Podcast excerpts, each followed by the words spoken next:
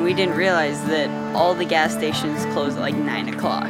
When we were driving on the ice, it like caved in and we went down. He said, I'm gonna get you back for this. They both got out and were flying around. It's time for the Appleseed, an hour that uses the power of great stories to help you make sense of the world and communicate with the people who are important to you. On the Appleseed, great stories can change your world. I'm Sam Payne, your host, and we're excited to bring you some great stories today. And as you get ready to think with us about the stories we're going to hear today, think of those times in your life when you left the comfort and familiarity of one situation for the uncertainty and excitement of another. If you've lived a while, chances are you've got a few memories of times like those. Think, for example, of leaving the comfort of your preschool childhood to go to school for the first time, or of getting your first job, or of leaving home to go to college, or forsaking the place you grew up to put down roots in another place of your choosing. We sometimes use the term leaving the nest to describe those big moments of transition. You've heard that term, haven't you? Leaving the nest. And it's a cool way to think about it. A baby bird, warm and safe where it was born and fed and happy in the first days of its life, leaping from that comfort and warmth right into the actual sky, never even having spread its wings before, and finding in that place of great uncertainty and potential danger, the sky, finding that it can fly. We've got an hour filled with leaving the nest stories for you today. I'll tell you a story myself about feelings on both sides of the leaving the nest equation. Like a lot of people, I left the nest as a kid and watched my own kids do their own nest leaving, full of feelings. Those experiences are for sure. And we'll hear a story from the terrific Alabama storyteller Dolores Hydock about growing up and leaving home and coming back with a new way of looking at things. The song swirls out of the stereo as I sing along and stuff the last few items into the small black suitcase that will accompany me for the next 12 months. That's just a tiny piece of the Dolores Hydock story, My Own Backyard, a story we can't wait to bring you, and we're going to do it in just a moment. And we'll also take a trip back in time for an old time radio adventure with the Andersons, the family at the center of each episode of Father Knows Best, which aired on the radio from 1949 to 1954. In what we'll bring you, poor Jim Anderson will work through some of the drama that comes with seeing his own kids spreading their own wings getting more independent. You children grow up too fast as it is without pushing it. Betty's leaving, the family's breaking up. I know, right? But don't worry, everything will probably work out. It usually did at the Anderson home. And finally, we'll hear an old, old tale that we know you'll know all about leaving home and facing the challenges on your own that you never had to face before you left the nest. It's going to be a great hour. And how about we begin by introducing you to Dolores Hydock? For decades, Dolores has been telling stories all over the country from her home base in Alabama. She's an actress and playwright whose work deals with everything from medieval love stories to personal tales of hearth and home. We had her in the Appleseed studio to share stories with our terrific studio audience, and I asked her to tell us just a little bit about getting a story ready to perform on stage. And her answer has me thinking about the journey taken by every story. What the story can tell an audience, but what it can tell a storyteller, too. Here's what Dolores said. Well, I'm all a new story. How many of you are writers, storytellers? I know, yeah, a lot of you.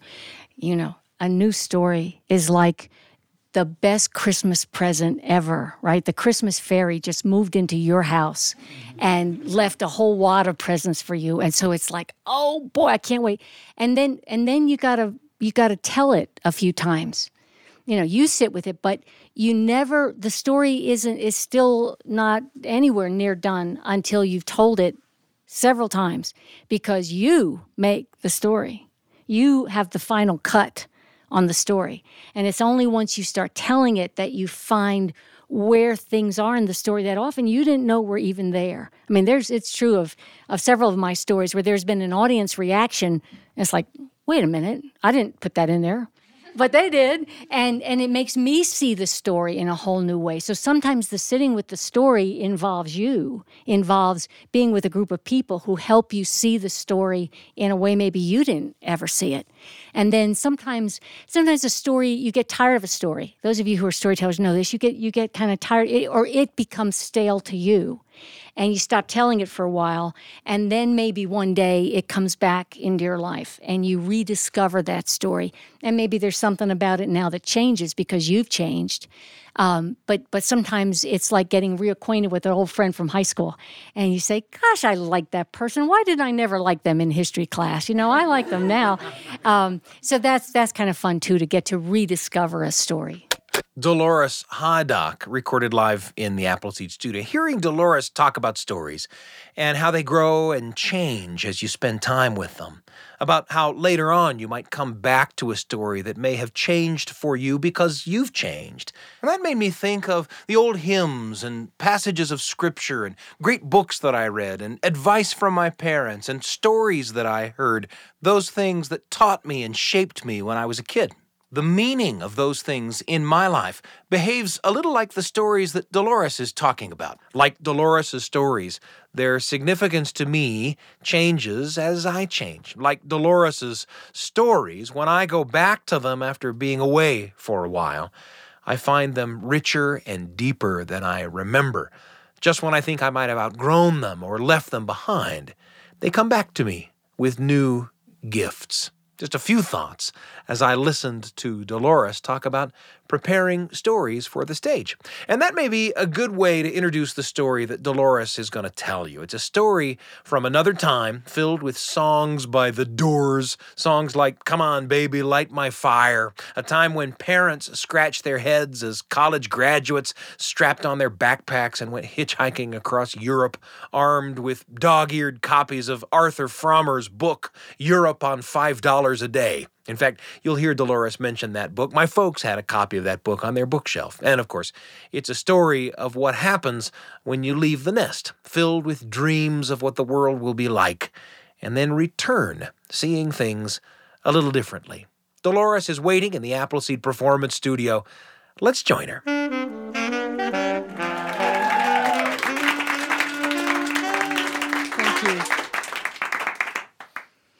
It was a Saturday in early March, a few years ago, one of those Saturdays in early March that we frequently have in Birmingham, Alabama, where I live. Maybe you have them here too, where the sun has finally come out after a long, bleak, miserable, gray February, and you cannot bear to be indoors one more minute. I had work to do emails to answer, files to organize, but my laptop was going to let me take all of that outside.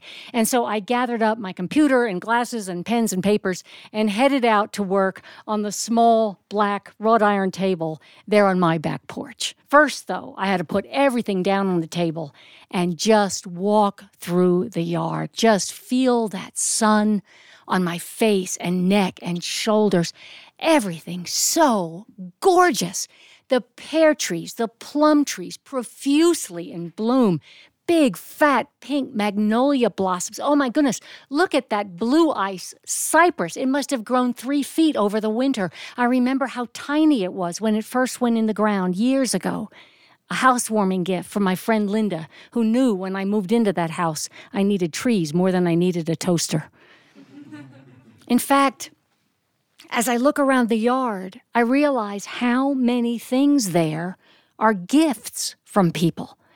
There's the coral azalea from my friend Marie, the purple angel face rose from my friend Carl, all the Japanese maples that my friend David grafted and grew and gave to me, helped me plant, dug big holes, brought in sacks of topsoil and mulch. There's the curved concrete bench my mother gave me. I can picture her sitting on that bench when she would come to visit me, sitting there smiling up at that bird that she swore sang a song, sounded just like it was calling my dad's name Peter, Peter, Peter, Peter. I hear hammering next door. It's my neighbor Jason. He's building a fence around his backyard, a fence made of long wooden planks rounded on top. They look like giant popsicle sticks. When he started the project a few weeks earlier, I said to him, Are you walling things in or walling things out? Oh, he said, just trying to keep the kids and dogs from running off. He's got one more side to finish, the side that divides his yard from mine. Adam is helping him. Adam lives further down the street. Adam, Jason, they do a lot of things together. They have a lot in common. They're both in their 30s. They're both dads. Adam has two children, Jason has three. In fact, they're not just both dads, they're both dads of newborns. Baby Allison is three months old. Little baby Wren just showed up two weeks ago. I wander over their way. I say, Hey, how are you guys doing? Are those little ones letting you get any sleep? Oh, not so much. Jason says, I've been up since four this morning. Four, Adam says, You lucky dog. Wren started crying at 2 a.m. I never was able to go back to sleep. I say, So between the two of you, you don't have nine solid hours of sleep and you're out here with chainsaws and power tools? Jason holds up a bright green soft drink can. We're fueled by Mountain Dew and sunshine. Lauren, Jason's wife, comes out the back door of their house cradling three month old baby Allison in her arms. Their two little boys, aged four and six, carve swirly figure eights in and around her legs before they run up to the chicken coop at the back of the yard so they can go visit the two chickens that they've named Monkey and Juice. Tiny white cloth diapers flutter on a clothesline that stands next to a rainwater collection tank that feeds into a raised vegetable bed where you can still see the green tops of carrots and kale from last winter's vegetable garden. Lauren makes her own yogurt. April, Adam's wife, mother of their two children, does not make her own yogurt. April relies on Huggies and Happy Meals and kind of hopes for the best. April is trudging up the hill on the other side of my house, trying to keep up with their two year old daughter, Lark. That's her name, Lark. Lark is running up the hill, scaring the cat. She bends down to sniff a tulip that has no smell. Then she plops down right in the middle of the street so she can examine an excellent rock she found there.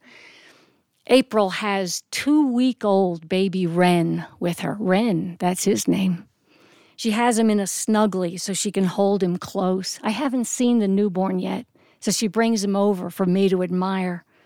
His little face is so fierce and red, those eyes squinted shut. He looks like a miniature Mr. Magoo. and as I look at that little determined face, I think, this child might see the 22nd century.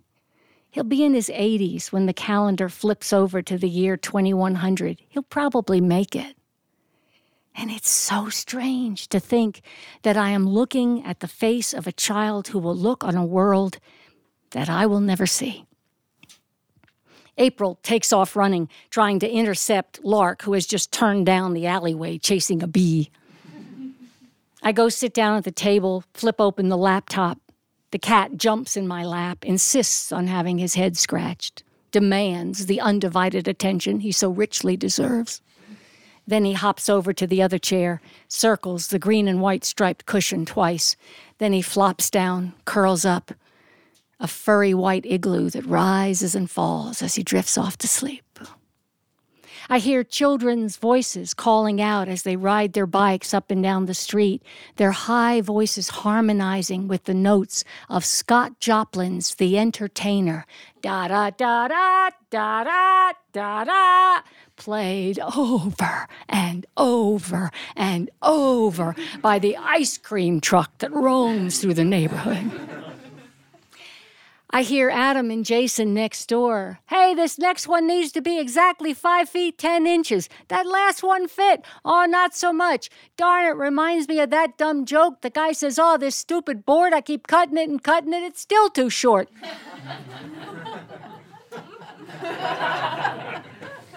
they laugh. The Mountain Dew is kicking in. Ordinarily, Lance would be helping them with this fence project. Lance is the 30 something single guy, lives across the street from me.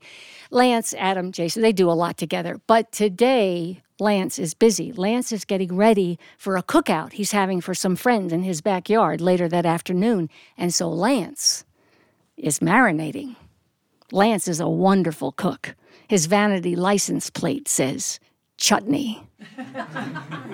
And so Lance is cleaning the house and setting up folding tables and chairs in the backyard. And while he works, he is listening to the Doors' greatest hits a 30 something guy listening to a rock band from the 60s. He has got it cranked up really loud so he can hear it outside, and I can hear it too.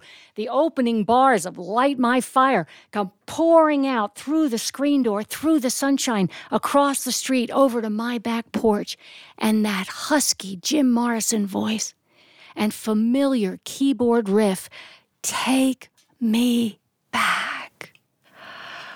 back across time, back across geography, back to another Saturday morning, a gray, drizzly September Saturday morning.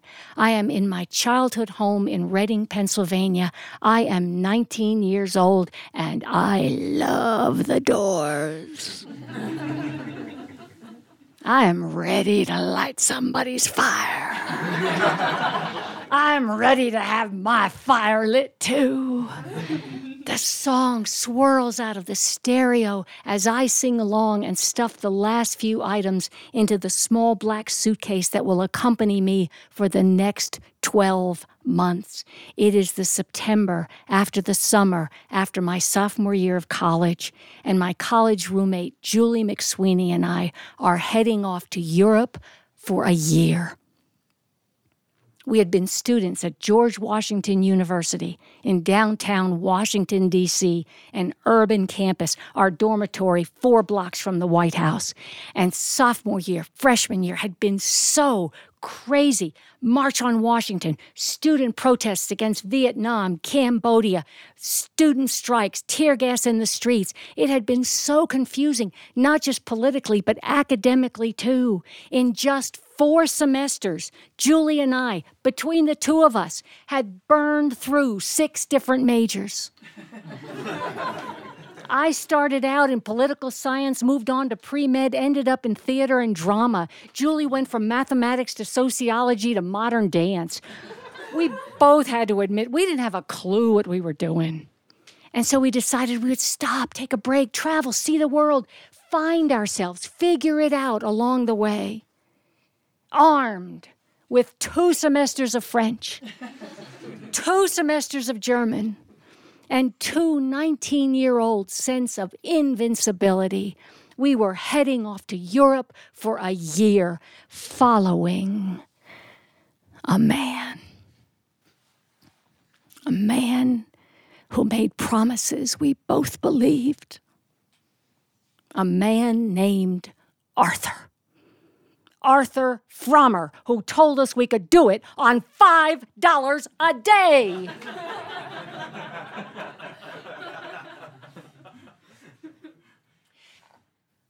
I do not remember the conversation where I told my mother about my plan. I don't remember telling her that I was quitting school, that Julie and I were going to fly to Frankfurt, Germany, buy a used VW Beetle, drive around Europe for a year. I don't remember telling her that, but I must have. I do remember that I never had that conversation with my dad. My mother cleared the whole thing with him. He and I never once spoke about where I was going, what I was doing, until that gray, drizzly September Saturday. The final chorus of Light My Fire blazed out of the stereo as I switched it off, shut the lid, picked up my suitcase, took it downstairs. My dad slung the suitcase into the trunk of the gray Chevy Caprice Classic, and off we went, the three of us, my mom, my dad, and me, heading down I 95 to Dulles International Airport, where I would meet up with Julie, and off we would go. We were all three pretty quiet on that three hour trip. Even my mother was quiet. I mean, my mother always talked on car trips. She'd read out the billboards if she couldn't think of something else to say. but even she was quiet. We got about 20 miles outside the airport. My dad caught my eye in the rearview mirror. He said, Sluggo, you're going over there and you think you're going to find a better way to live.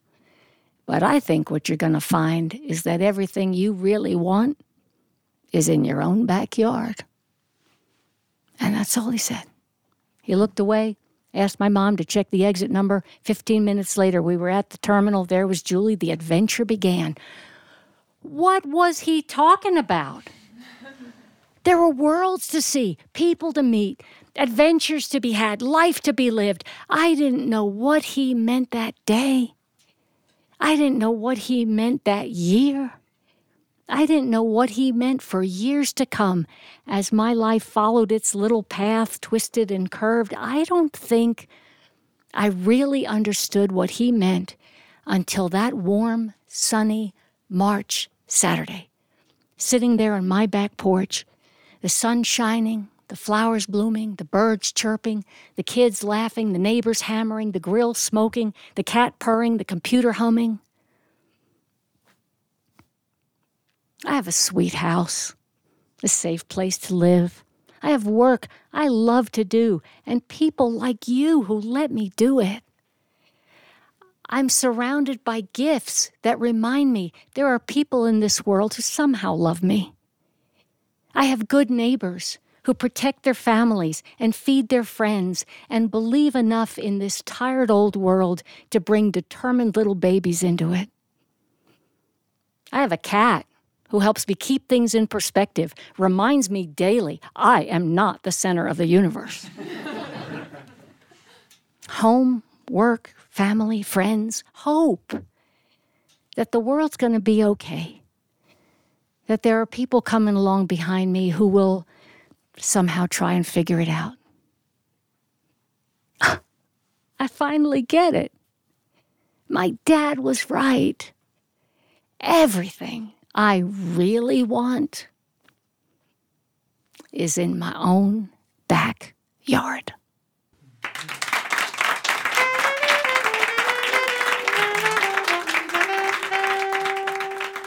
A story called My Own Backyard, a story told for you by Dolores Hydock, recorded live in the Appleseed Performance Studio. After hearing a story like that, my mind is filling up with memories of going out into the world for one reason or another and then coming home to see the place through new eyes. What does the T.S. Eliot piece say? We shall not cease from exploration, and the end of all our exploring will be to arrive where we started and know the place for the first time. In just a moment, a little talkback with friends about Dolores' story, as well as an old time radio adventure with the Anderson family of Father Knows Best, and a lot more. You won't want to miss a word. I'm Sam Payne.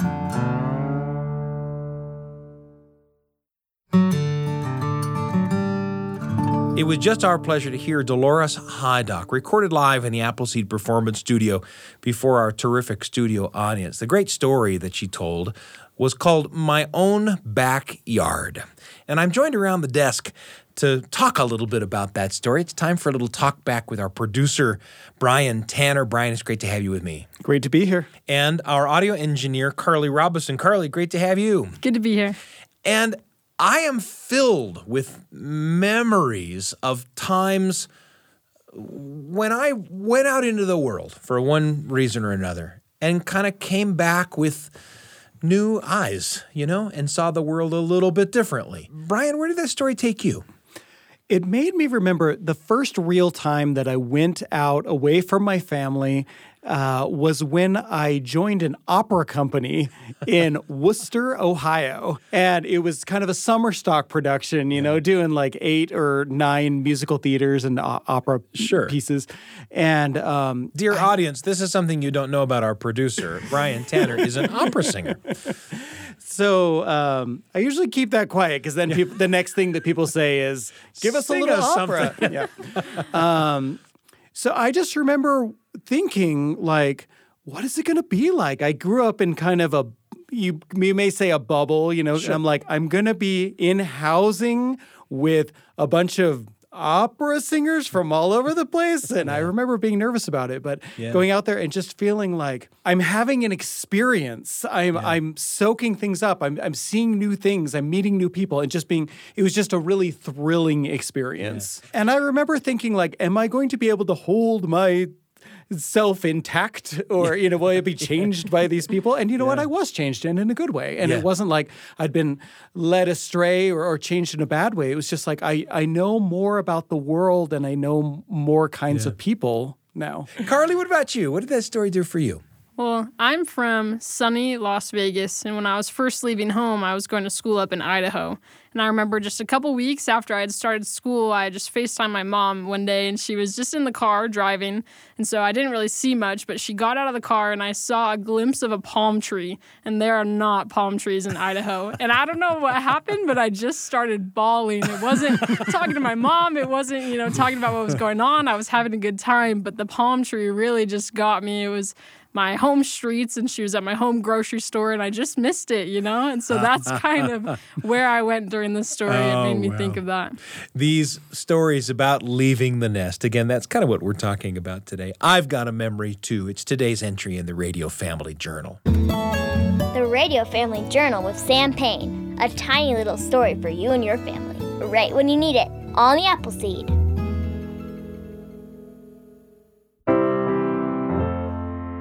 I had moved to a new place. It was far from the town where I had lived for a long time, and my kids were excited for the move. They were feeling all the excitement of a new house, a new neighborhood, and a new school. You know how in some parts elementary school ends after sixth grade, and then you go to junior high when you're a seventh grader?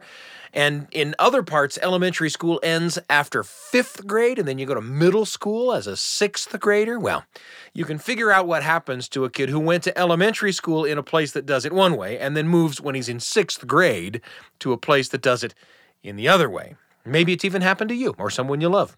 Happened to my son. Until the move, he had been in a single elementary school sixth grade classroom. One teacher, just 25 fellow students, a kind of comfortable elementary school family. And of course, as a sixth grader, he was at the top of the food chain in that school. Kings of the elementary school, the sixth graders were there.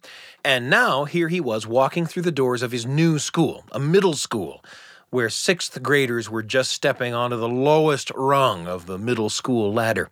He'd go to seven different classrooms with hundreds of classmates during the day.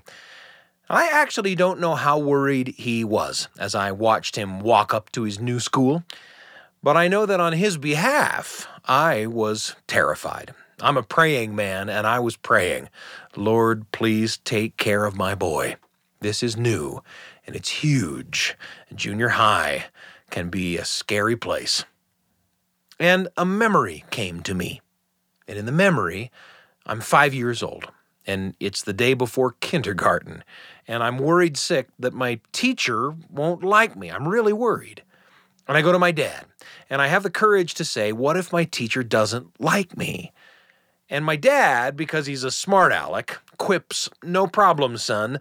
Just wink at her. Oh, how could my dad know I would take him seriously? Actually, how could my dad not know I'd take him seriously? It was a pretty embarrassing first day of kindergarten.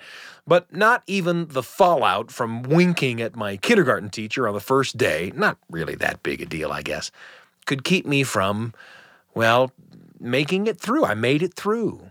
And I kept making it through somehow, and now here I was watching my son about to make it through. He made it through the doors, and I began to think about all the times coming up when I would watch him step again and again out of the comfort and familiarity of one thing and into the uncertainty of another. Watching him go through the doors that day of the middle school, I thought about those things. I imagined them. Well, a lot of those things have come to pass. And the truth is, as they're coming to pass, I don't know exactly what to say all the time. Sometimes words of wisdom fail me. But when words of wisdom fail me, I fall back on words of love for and belief in the kids of my own who have flown the nest. I'm not sure I've got everything figured out well enough to trust completely the soundness of my counsel to them, but I do know how much I love them, how much I believe in them. And that love, that belief can sometimes, I hope, be a strength for them that transcends even good advice. The Radio Family Journal with Sam Payne, a tiny little story for you and your family, right when you need it, on the Appleseed. Thanks for joining me for that entry in the Radio Family Journal and also for a little talk back about that wonderful Dolores Hydock story. With me have been Brian Tanner, our producer, and our audio engineer, Carly Robison. Guys, thanks for joining me. Thank you. Thank you. It was great to be here. Of course, not everything goes completely smoothly in a home where people are beginning to seek the kind of independence that will eventually lead to their leaving the nest. Sometimes the road is a little bumpy. And to illustrate, how about a little old time radio adventure? If you were watching television between 1954 and 1960, you might have seen Robert Young as regular guy Jim Anderson, a Midwestern husband and dad at the center of the comic family adventure in each episode of Father Knows Best. But Father Knows Best was a radio show before it was a TV hit, taped before a live audience and filled each week with some domestic quandary or another. The Anderson family lived in a fictional town called Springfield, the name of the town where the Simpsons live, and the name of the real life town where Abraham Lincoln lived. The Andersons became everyone's family, and at the center of each story was Jim who got as well as he gave in the learning life lessons department. So settle down, we'll pay a visit to the famous Anderson house for some old fashioned radio storytelling, and we'll do it by way of an introduction from the narrator. Like most families, the Andersons of 607 Maple Street generally stick pretty closely together. But they have a day every now and then when the family structure threatens to come unglued. This, I'm afraid, is going to be one of those days. It's Saturday afternoon, and Jim Anderson is just coming in the back door. Like this. Margaret, I'm home. Mother, I'll need this skirt pressed too, and my organdy dress. Oh, yes, in my gray suit. Betty, and I'm working as fast as I can. Don't rush me. What's going on here? I'll have to take all my blouses too, and my Hello Father sweaters, and let's see, what else? Take your blouses where? What's happening? Oh, Father, I have the most wonderful news. Really? What is it? Mother, all my hair curlers are bent or broken. Say, that is startling news. So I'll just buy some new ones when I get there. When you get where? What's all this about? Is it a big secret? Oh, no, Father, it's just utterly devastating, that's all. Utterly.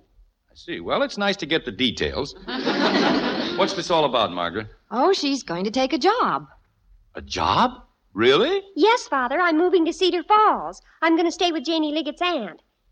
Mother, do you think I ought to take my record player? Mm, That's up to you. Now, wait a minute here. Did you say moving? Yes, Father. I don't think I'll take the record player. Or maybe I should. You mean you're you're you're leaving? Of course. Yes, but uh, Don't look at me, dear. It isn't my idea. I've got to start packing. What happened to my green blouse? Well, it's probably in your closet. Margaret, did you hear what she said? Yes, I heard it. Moving to Cedar Falls. Are you going to let her? Well, I didn't say she couldn't. And you always tell me I should go along with these things. Let the children work out their own problems. Yes, but she's not through college yet. She can't just quit in the middle of the term like this. Daddy, I don't think we ought to rush into this thing. Daddy, I'm walking in high heels. Look, Daddy. Oh, Kathy, take those ugly shoes off. Where did you get those? They're some of Mommy's. Oh. Well, the shoes are all right, but it's, you children grow up too fast as it is without pushing it. Betty's leaving, the family's breaking up. Jim, dear, ever since the children were born, you've Say, always. Mom, can I? Oh, hello, Dad. You home?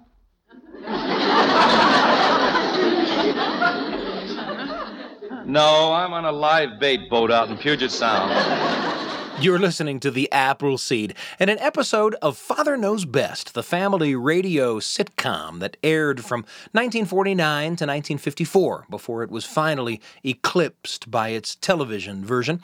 Each story revolved around the daily quotidian adventures of the Anderson family, led by Robert Young as regular guy Jim. And what's pulling at the harmony of the Anderson home in this episode? Well, you already know that Betty wants to move away and take a job, and little Kathy wants to wear high heeled shoes, and the one you just met is Bud. Bud wants to go overnight camping with his pals. Seems reasonable, right? Good fun with good friends.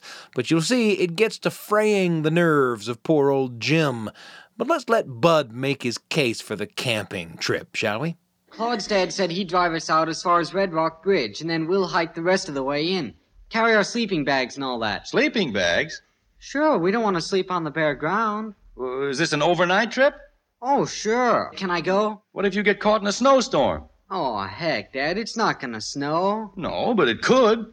Oh, Dad. You can feel it in the air. Father, Yes, what is it, Princess? I hate to ask you this, and I'll pay it back as soon as I get my first paycheck. But I'll need some money for the bare necessities rent and meals and movies and phonograph records and. Well, now, Betty, are you sure you know what you're doing? Why, certainly, Father. Well, what about this outfit you're going to work for? Doesn't sound very reliable to me. Now, dear, we've gone all through that. Well, I'm not convinced. Father, do you know the company I'm going to work for? No, I don't even know the name of it. Nobody knows anything about this company. Well, I do. I know all about it. It's the William T. Ripple Company, Ripple? and they manufacture. Manufacture what? Well, how should I know? I'm only going to work in the office. I'm not going to be out in the factory punching a conveyor belt or whatever they do. Well, that settles it. You're not going to do anything until I investigate this outfit and find out just what kind of shenanigans they're mixed up in.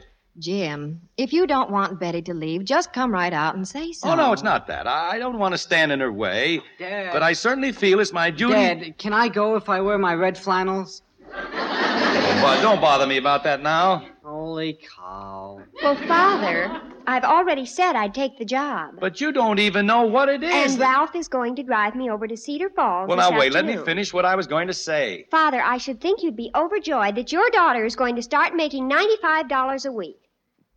Ninety-five dollars a week. Oh, that must be a month. They wouldn't pay a beginner that much. It's a week, I'm positive. Dad. Betty, listen. I'm only trying to help you. Dad. Father, I talked to the man myself. Dad.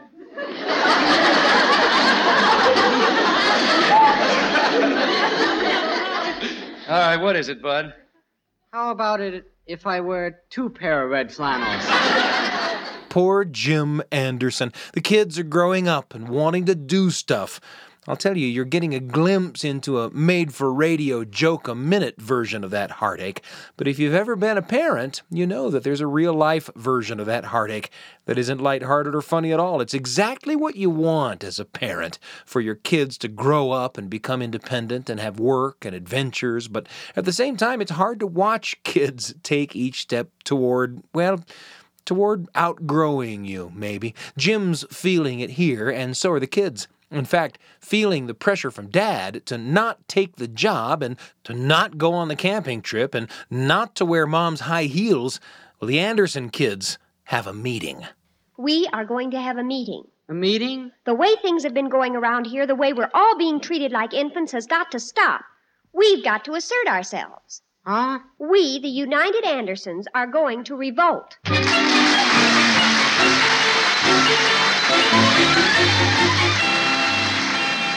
A revolt? What does an Anderson kid revolt look like in 1950s radio land? Well, Jim is going to find out. After all, he's called into the kitchen by his three kids and made to listen to a few demands. After his antagonism toward Betty's job and Bud's camping trip and Kathy's high heels, the Anderson kids have a few words for their dad, and Mom is invited too. You sit right there. Here? Okay. Where do I sit? Anywhere, it doesn't matter. Hi, Mommy. Hello, Kathy. I'll bet you're glad you're not Daddy. All right, let's have order in here. Mr. James Anderson, That's me. we, as a committee of three, have drawn a resolution which we are utterly desirous of reading to you. And I'm utterly desirous of hearing same. All right, here it is. We, Betty Anderson, Bud Anderson, and Kathy Anderson, do hereby resolve as follows. Hi, Daddy. Keep quiet, Jughead. Whereas we have reached varying ages, as the case may be, we feel that it is utterly high time that we were treated accordingly. Know what that means, Daddy? I don't.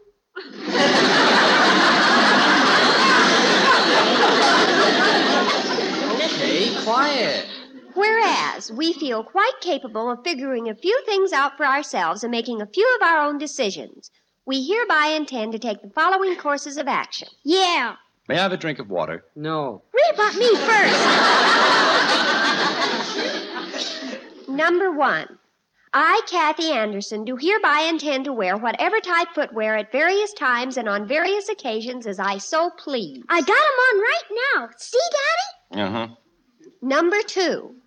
I, Bud Anderson, do hereby intend not to be prevented or restrained by utterly spurious weather reports about snow and etc. And furthermore, I do not intend to wear two suits of red flannels either inside the sleeping bag or outside. Number three. I, Betty Anderson, being of sound mind and practically grown up, do hereby. I know, I know. Do hereby utterly insist that I'm going to Cedar Falls. For the purpose of making $95 a week. Never and- mind reading the rest of it, Princess. Where are you going, Father? I'm hauling down my flag and retreating to the den. Then it's okay to go owl trapping? Sure, go ahead. Now, dear, just a minute. I know when I'm outnumbered, Margaret. Then it's all right to take the job, Father? Sure, go to Cedar Falls, make $95 a week. It's your life. I'm not going to interfere. Can I wear mommy's shoes? I don't care, kid. Wear stilts if you want to. Well, he might have had it coming, but the kid's ultimatum gets Jim right where he lives, and he goes off to sulk for a bit. You know, when Father Knows Best left the radio for television, you could see a house made to pass for the Anderson house in the opening credits of the show. And that house is kind of a famous house, as it turns out. The house was used again and again in shows like I Dream of Jeannie and Dennis the Menace and Bewitched and The Monkees and The Partridge Family and more. But for now, it's the Anderson place, and the story isn't over because as Jim sulks over the kid's ultimatum, the phone rings. Aren't you going to answer the phone, Dad? No, it's probably for Betty anyway. Hello? Yes? Who? Oh, well, just a minute. Betty, it's for you. Who is it, Ralph? No, it's some guy by the name of Masterson or something like that. Oh, that's the man at the placement bureau. It's about my job. Margaret, when do things start working out? Dear, I didn't say that they were Hello? going to. Yes, this is she. What? Switchboard training? No, I haven't had any of that. Mine's been mostly shorthand and typing and all that. Gee, I don't even know what a leather stamping machine is. Well, uh, Mr. Masterson, couldn't I just take the secretarial part of it and maybe take less pay than the 95 a week? What?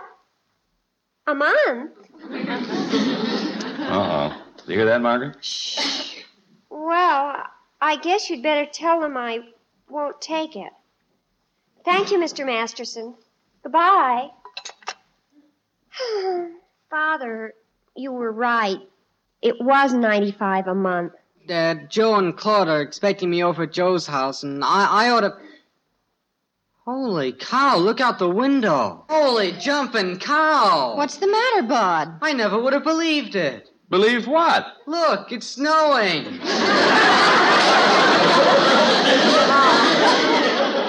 call Joe and tell him the trip's off. Tell him to bring his skis and come on over. I'll be upstairs unpacking, Mother. Well, dear, what do you say now? Well, honey, it's like I've always said. If you just relax, give these things time, they always work out. And that's how it goes on an episode of Father Knows Best, starring Robert Young as Jim Anderson, husband to Margaret, father to Betty, Bud, and little Kathy. Only it's not quite the end because Well, because Jim's got to learn something from the adventure. And here he is in the tag, a conversation between Jim and Margaret, the lesson at the end of the show. I think I've learned a good lesson today. I've learned I have some pretty self reliant grown up kids. And from now on, maybe your father will be a little less, uh, shall we say, Model T.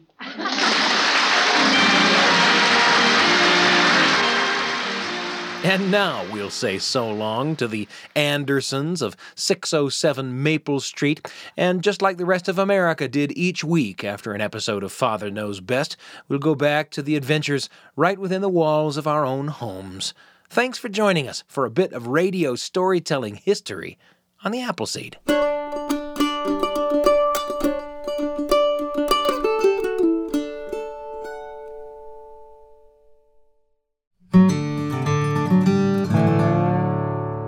We've been thinking and talking about stories that have to do with leaving the nest. And though that last trip, along with the Andersons of Father Knows Best, only explored the adventure of one fictional household in which people are only just starting to get the urge to spread their wings a little bit, this next story is about actually leaving home and figuring out how to face danger. And it's a story you know. Okay, it's the story of the three little pigs. This is a story that has stuck around for a long time. It might be one of the first stories a lot of people think of when they hear a little voice say, Tell me a story. And over time, the story has undergone some changes. In early versions of the story, it's not three pigs trying to stay ahead of a wolf, it's three pixies, and the bad guy is not a wolf, but a fox. The version I'm going to share with you now is about pigs and about a wolf, and it was put down in writing by Joseph Jacobs in a book called English Fairy Tales in 1890. That was way back before people talked about pigs building houses out of sticks, but instead talked about pigs building houses out of something called furze, which is a plant that today people call gorse. Anyway, in this version, the second pig builds a house out of furze, not sticks. It was probably the version heard by your grandparents and great grandparents, and it goes like this. There was an old sow with three little pigs, and as she had not enough to keep them, she sent them out to seek their fortune. The first that went off met a man with a bundle of straw and said to him, Please, man, give me that straw to build me a house. Which the man did, and the little pig built a house with it. And presently came along a wolf and knocked at the door and said, Little pig, little pig, let me come in. To which the pig answered, No, no, by the hair of my chinny chin chin. And the wolf then answered to that, Then I'll huff and I'll puff and I'll blow your house in. So he huffed and he puffed and he blew his house in and ate up the little pig. The second little pig met with a man with a bundle of furze and said, Please, man, give me that furze to build a house. Which the man did, and the pig built his house. Then along came the wolf and said, Little pig, little pig, let me come in. No, no, by the hair of my chinny chin chin. Then I'll huff and I'll puff and I'll blow your house in. So he huffed and he puffed and he puffed and he huffed, and at last he blew the house down and ate up the little pig. Well, the third little pig met a man with a load of bricks and said, Please, man, give me those bricks to build a house with. So the man gave him the bricks, and he built his house with them. So the wolf came, as he did to the other little pigs, and said, Little pig, little pig, let me come in. No, no, by the hair of my chinny chin chin. Then I'll huff and I'll puff and I'll blow your house in. Well, he huffed and he puffed and he huffed and he puffed and he puffed and huffed, but he could not get the house down. When he found that he could not, with all his huffing and puffing, blow the house down, he said, Little pig, I know where there's a nice field of turnips. Where? said the little pig. Oh, in Mr. Smith's home field, and if you'll be ready tomorrow morning, I'll call for you, and we'll go together and get some for dinner. Very well, said the little pig. I will be ready. What time do you mean to go? Oh, at six o'clock. Well, the little pig got up at five and got the turnips before the wolf came, which he did about six, and said, Little pig, are you ready? The little pig said, Ready? I've been and come back again and got a nice pot full for dinner. The wolf felt very angry at this, but thought that he would be up to the little pig somehow or other, so he said, Little pig, I know where there's a nice apple tree. Where? said the pig. Down at the Merry Garden, replied the wolf, and if you will not deceive me, I'll come for you at five o'clock tomorrow and get some apples. Well, the little pig bustled up the next morning at four o'clock and went off for the apples, hoping to get back before the wolf came. But he had further to go and had to climb the tree, so that just as he was coming down from it, he saw the wolf coming, which, as you may suppose, frightened him very much. And when the wolf came up, he said, Little pig, what? Are you here before me? Are they nice apples? Yes, very, said the little pig. I will throw you down one. And he threw it so far that while the wolf was gone to pick it up, the little pig jumped down and ran home. Well, the next day the wolf came again and said to the little pig, Little pig, there is a fair at Shanklin this afternoon. Will you go? Oh, yes, said the pig, I will go. What time shall you be ready? At three, said the wolf. So the little pig went off before the time, as usual, and got to the fair and bought a butter churn, which he was going home with when he saw the wolf coming. Then he could not tell what to do, so he got into the churn to hide, and by so doing, turned it around and it rolled down the hill with the pig in it, which frightened the wolf so much that he ran home without going to the fair. He went to the little pig's house and told him how frightened he had been by a great round thing which came down the hill past him. And the little pig said, Ha, I frightened you then. I had been to the fair and bought a butter churn, and when I saw you, I got into it and rolled down the hill. Then the wolf was very angry indeed and declared he would eat up the little pig and that he would get down the chimney after him. When the little pig saw what he was about, he hung on the pot full of water and made up a blazing fire, and just as the wolf was coming down, took off the cover, and in fell the wolf. So the little pig put on the cover again in an instant, boiled him up, and ate him for supper, and lived happy ever afterwards.